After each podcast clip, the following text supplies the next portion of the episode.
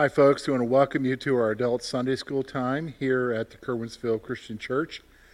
And uh, we're so glad that you're with us this morning. We're going to be starting a new series in our uh, survey of the Old Testament. We just finished uh, 1st and 2nd Samuel and 1st Chronicles, the days of the king.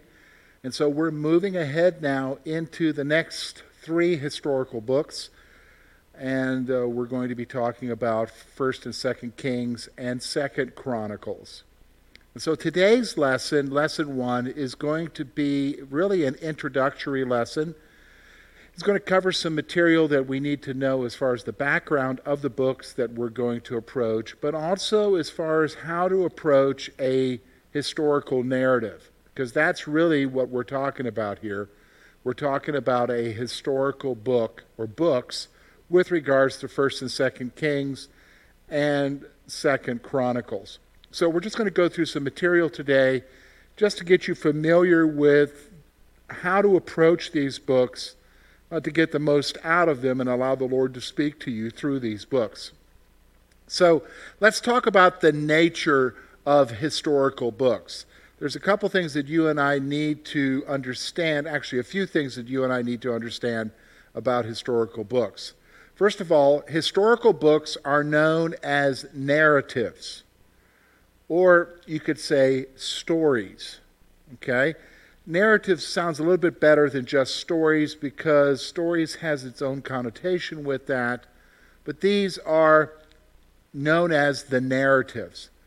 Now, biblical narratives tell us about what happened, but not just any things. So when you talk about a biblical narrative, a historical book, it's going to tell you about what happened, but it's not just anything, nor is it necessarily everything that's being told to you about what happens. It's just what you need to know from the perspective of God's people and from the perspective of Yahweh, from God.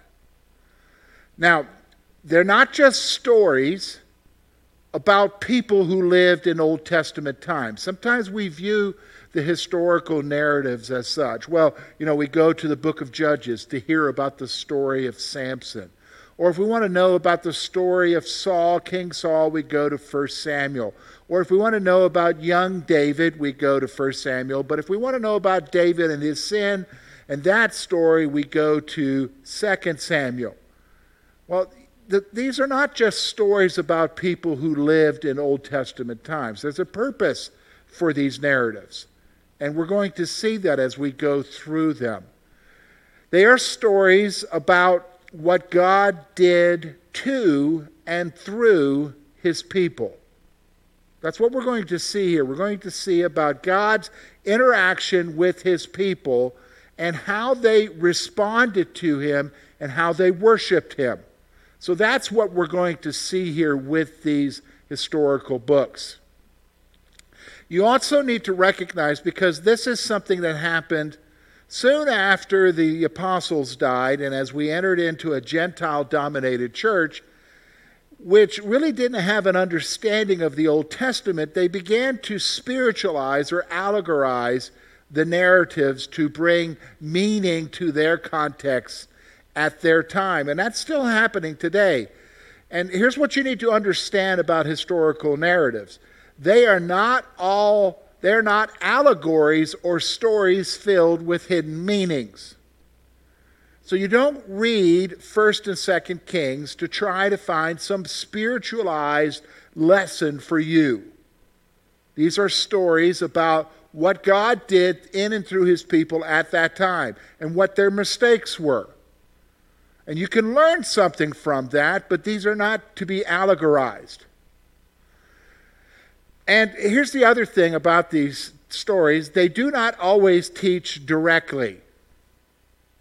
When you talk about something that you're going to see in the historical narratives, they're not always teaching us something directly. So you need to just recognize that. Now, each narrative or story within a narrative does not necessarily have a moral all its own. You don't go to a historical book and try to find morals from the way God's people act. Because what you're going to find is, is that sometimes they make wrong decisions. And simply because they did it doesn't mean that you can do it. Because a lot of times they face consequences, but you also have to recognize, with regards to the nature of the historical narratives, you may not know necessarily all of the consequences, if any of the consequences that they faced, because they're not listed in this historical narrative. Now, here's what I want you to understand a narrative does not directly teach a doctrine. You're not going to go to 1st and 2nd Kings nor to 2nd Chronicles and look for doctrine there. That's not the purpose of this book or these books. These, these books were not written to teach you doctrine. Now, they usually illustrate a doctrine or doctrines taught prepositionally somewhere else. So, yeah, you may not go there to find a doctrine, but you may see an example of something that is taught somewhere else in the scripture.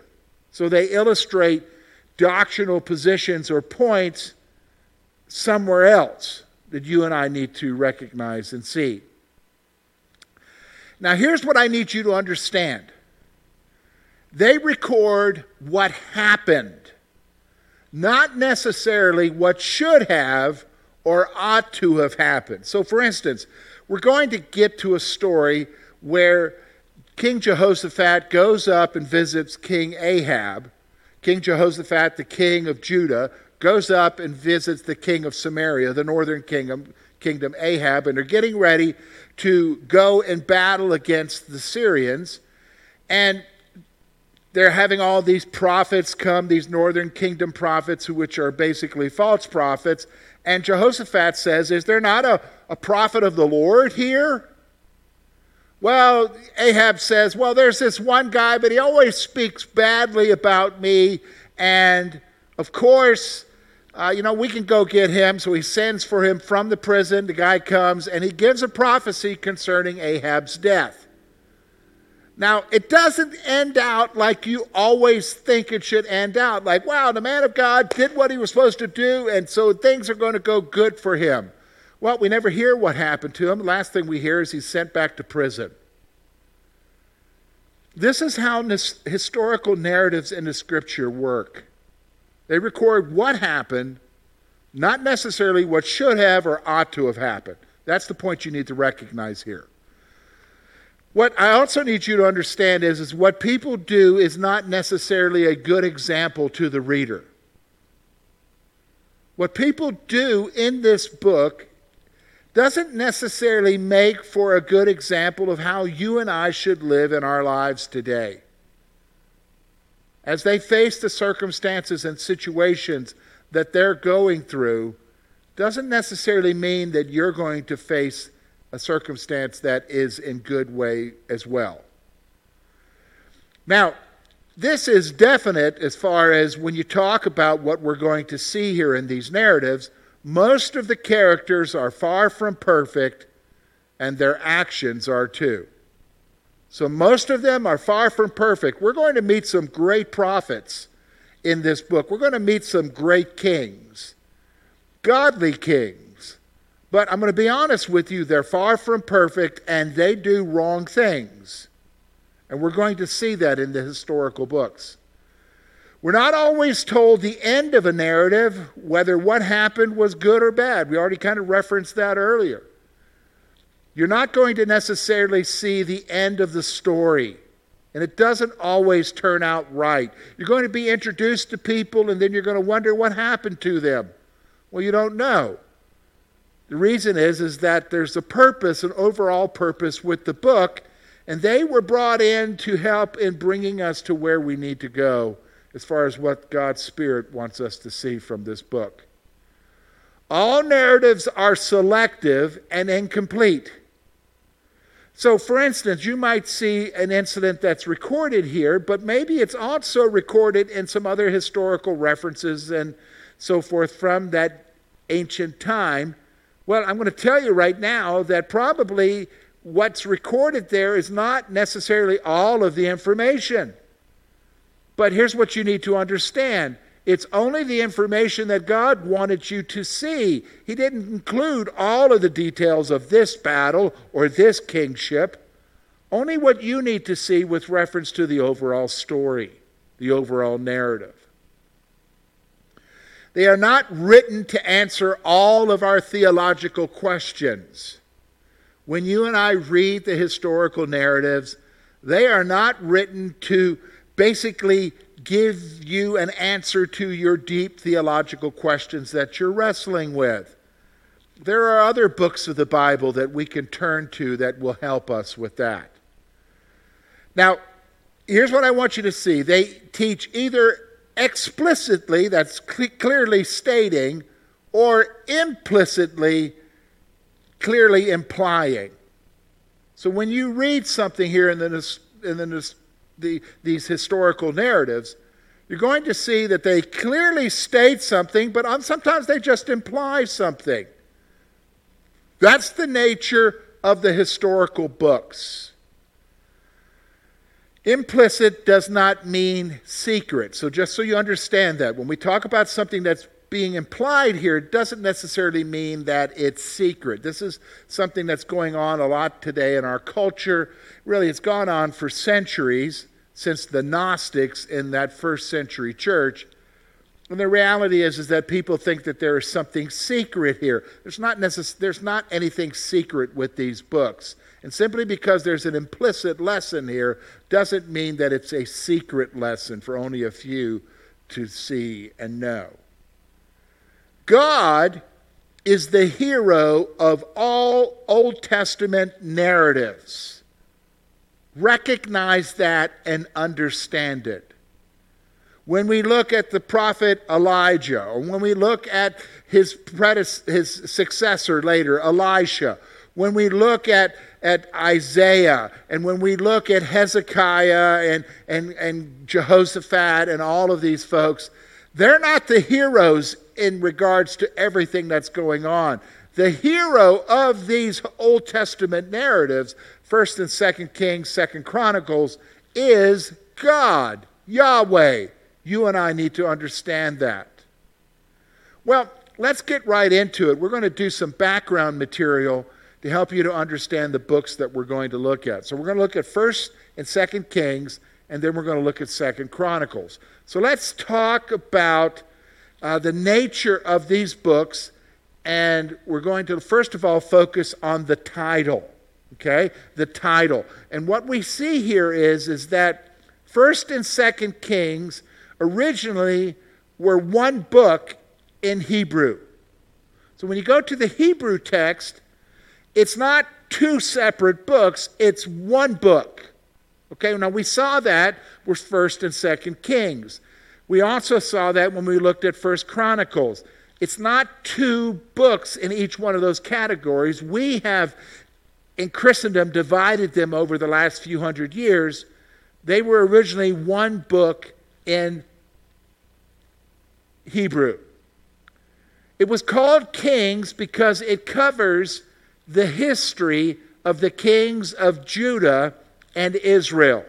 Now, let me just stop. When we get into this, you're going to see at first that it covers the kingship of Solomon with the United Kingdom. Now, after Solomon's death, there is a rebellion by the northern tribes, and it becomes the kingdom of Judah to the south, which is Judah and Benjamin, and the ten tribes to the north, the kingdom of Israel, or would be also be referred to later as Samaria.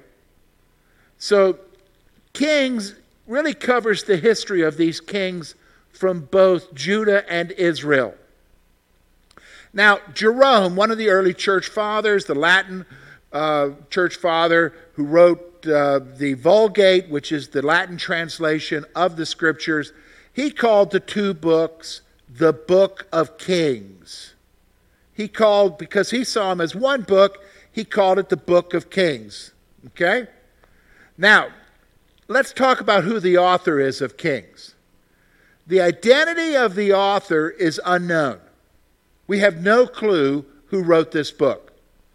these books to us. We don't understand who the book writer is. Now, there is some speculation as to who he might be. He may have been an exile who lived in Babylon. So, this might have been one of the Hebrews who were taken into captivity for that 70 year of captivity to Babylon. And he wrote the books of 1st and 2nd Kings. The author utilized various source materials in writing 1st and 2nd Kings. So what we're going to see here is is he didn't just rely on one piece of information or one source, but really used various sources to compile his information into these historical narratives of 1st and 2nd Kings. The book, though, even though there may be multiple sources, the book bears the marks of a single rather than multiple authorship. So this is one author, because of the style of the way it was written, who wrote this one book, or what we would call two books of 1st and 2nd Kings. Now, when you and I talk about 1st and 2nd Kings, we, we really need to understand some general observations. So we're talking about historical narratives here. So rather than thinking about your history book that you looked at when you were in college or in high school, or even now, if maybe you are in high school as you currently are looking at, this is not a Western history, but an ancient Near Eastern theological history. There's a difference here. Western histories just kind of lists the facts of what was going on. This is a little bit different in that this is about God. And this is also reflective of the ancient Near East and how they dictated and showed things. And so I need you to see that. The book of Kings were written to teach the lessons of history. These are written not just to record history, but to teach the lessons of history. Now, here's what you're going to see all the kings of the north are condemned because of the golden calves that represent Yahweh. Now, what you're going to see is, is when we see the kingdom divided under Jeroboam, he's the one who leads the rebellion, he becomes the first king of the northern kingdom. We're going to see that he institutes two golden calves. We're going to see why here soon. But he basically leads the northern 10 tribes into idolatry. And every subsequent king after that, up until the time of the Assyrian invasion and captivity of the northern kingdom, basically is listed in the text as saying, and he did evil in the sight of the Lord and was condemned. Basically, they are all condemned. All of the kings of the north are all condemned because of their idolatry. And it's almost, can I be honest with you, some kind of syncretism in the sense that they're worshiping other idols, but in many instances they talk about the Lord as if they're worshiping him as well. But the reality is, is they are steeped in idolatry and they did evil in the sight of the Lord. And you're going to see that phrase when we go to 1st and 2nd Kings what we're going to see here is that Kings, 1st and 2nd Kings, showed the progressive deviation of the people of God from the Mosaic covenant. So, for instance, we're going to see that, that main historical event that everybody talks about and refers to, where Elijah is up on Mount Carmel. He builds his altar, they douse it with water many times. He calls down and prays down fire from heaven.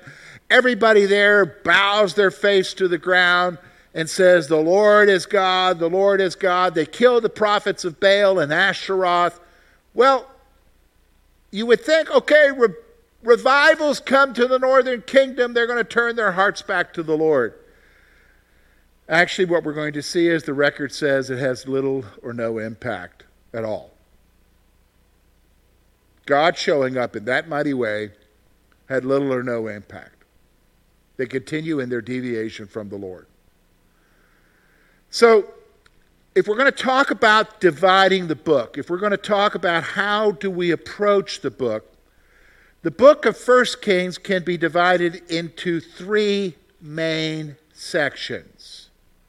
Three main sections. So if you'll notice on your screen, I've given you a structure of the book of First Kings. So you're going to see there that the first structure, the second, and the third sections, I have underneath that the chapters that are divided within those sections, and you see the chapter notations there.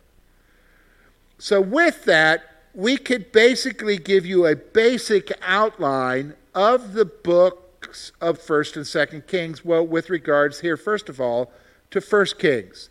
So, the first section, which would be 1st Kings chapter 1 through chapter 11, deals with King Solomon.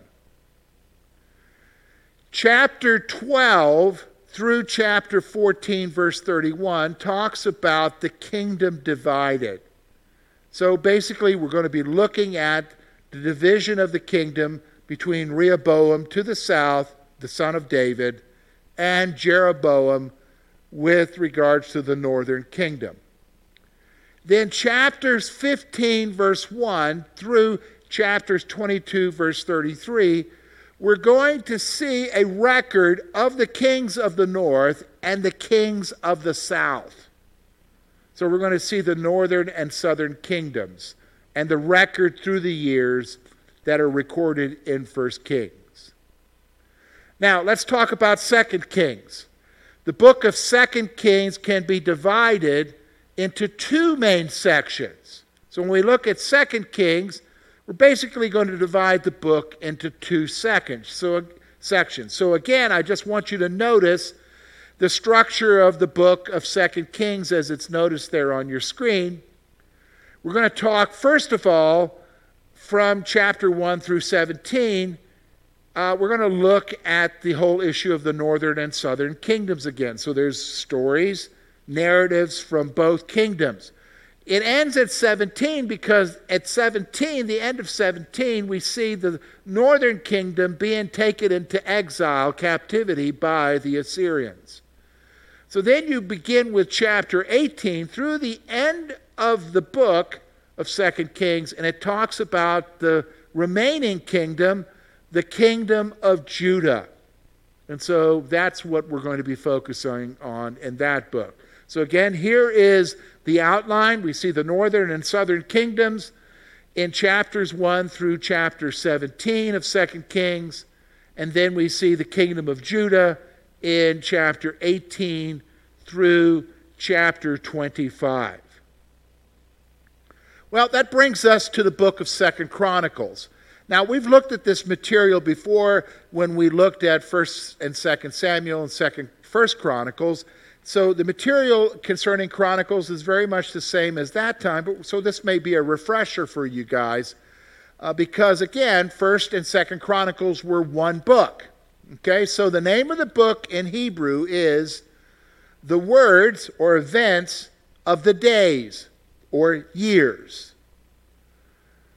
The Septuagint entitled it the things omitted. So the writers, the translators of the Hebrew text into the Koine Greek, into the Greek text at that time, which was called the Septuagint, referred to this book as the things omitted. The things omitted. So Jerome entitled it The Chronicle of the Whole Sacred History. He is the one who referred to it as the Chronicle. And because of that, it's been referred as Chronicles ever since. They were originally one book in Hebrew, which was divided by the Septuagint. So the Septuagint is the one who divided it into two books. Concerning the author, the Bible itself is silent. So again, we do not know who the author of Chronicles is. Now, there's some speculation, but we can't say for sure. What kind of speculation, George? Well, Jewish tradition has suggested it was Ezra, the priest. So Ezra, of course, came back from the exile back to Palestine, and he is the one who is believed to have written 1st and 2nd Chronicles. It became customary to refer to the author as the chronicler. And you're going to watch as we go through Chronicles, I will refer to him as the chronicler. They could not have been written later than the end of the 5th century BC. So, as far as the date of this book, it can't be any later than the end of the 5th century BC. So, 500 BC. There are two texts in the books that imply a period after the return of the exile for the writing. So there is two texts within this uh, book. One is at the very end of the book with regards to the decree of Cyrus, which talked about the return of Israel to, um, to uh, the promised land, to the, to the land of Israel. Now, with regards to Second Chronicles, it primarily focuses on God's promises to the house of David. What you're going to notice is is that when we talk about Second Chronicles, the whole section of Second Chronicles is going to focus on the southern kingdoms, kingships within the kingdom, on the house of David or the dynasty of David. Now, there might be some reference to the northern kingdom only with regards to fighting them or at one point even marrying into the, into the house of Ahab but it's going to be primarily focused on the whole issue of the lineage of David. There's also an emphasis on all of God's people being united here. And we're going to see that in Second Chronicles as well. All right, so let's talk about an outline of Second Chronicles. How would we divide this book? Well, the book of Second Chronicles can be divided into two main sections. Okay? So when we look at Second Chronicles, we're going to see that primarily it's divided into two main sections. There is a small section, a few chapters, and then pretty much most of it will be the second section. So if you'll notice here on your screen, again, I've given you a structure of the book of Second Chronicles for you to see. Again, the two main sections, and then how each topic is listed with their chapter references with regards to the book of Second Chronicles. And with that, here's how we would divide Second Chronicles. So, chapter 1 through chapter 9 deals with King Solomon. Now, when we look at this, there's going to be some similar things with regards to First Kings. However, there's going to be some other material that is presented in a different way in this book. Then, when we come to chapters 10 through chapter 36, we're going to see the Davidic dynasty, the house of David. And every king from Solomon, that is, Rehoboam, unto the very end, with the capture and the killing of Zedekiah in Second Chronicles. And so that's what we're going to see here with regards to this book. Now, we're going to really launch out from here into a study that's really going to give us a perspective of where God's people are at, both in the northern and southern kingdoms. We're going to see their victories, we're going to see an awful lot of their defeats, we're going to see their captivity. And, and to be honest with you, there are some lessons to be learned from this. And we can ask God to show us those lessons. But these are important books for you and I to understand where Israel was at at this time period. And it also helps us to understand some of the later books, for instance, the prophets, such as Jeremiah, Ezekiel, Daniel, and Isaiah that all gives us a framework here, as well as the minor to 12 minor prophets, to understand the really the setting that they proclaimed and preached in. And so that helps you to understand what's going on here. So next week, we're going to launch right into our first lesson looking at King Solomon. And so I hope you're going to be with us next week as we move on to lesson two.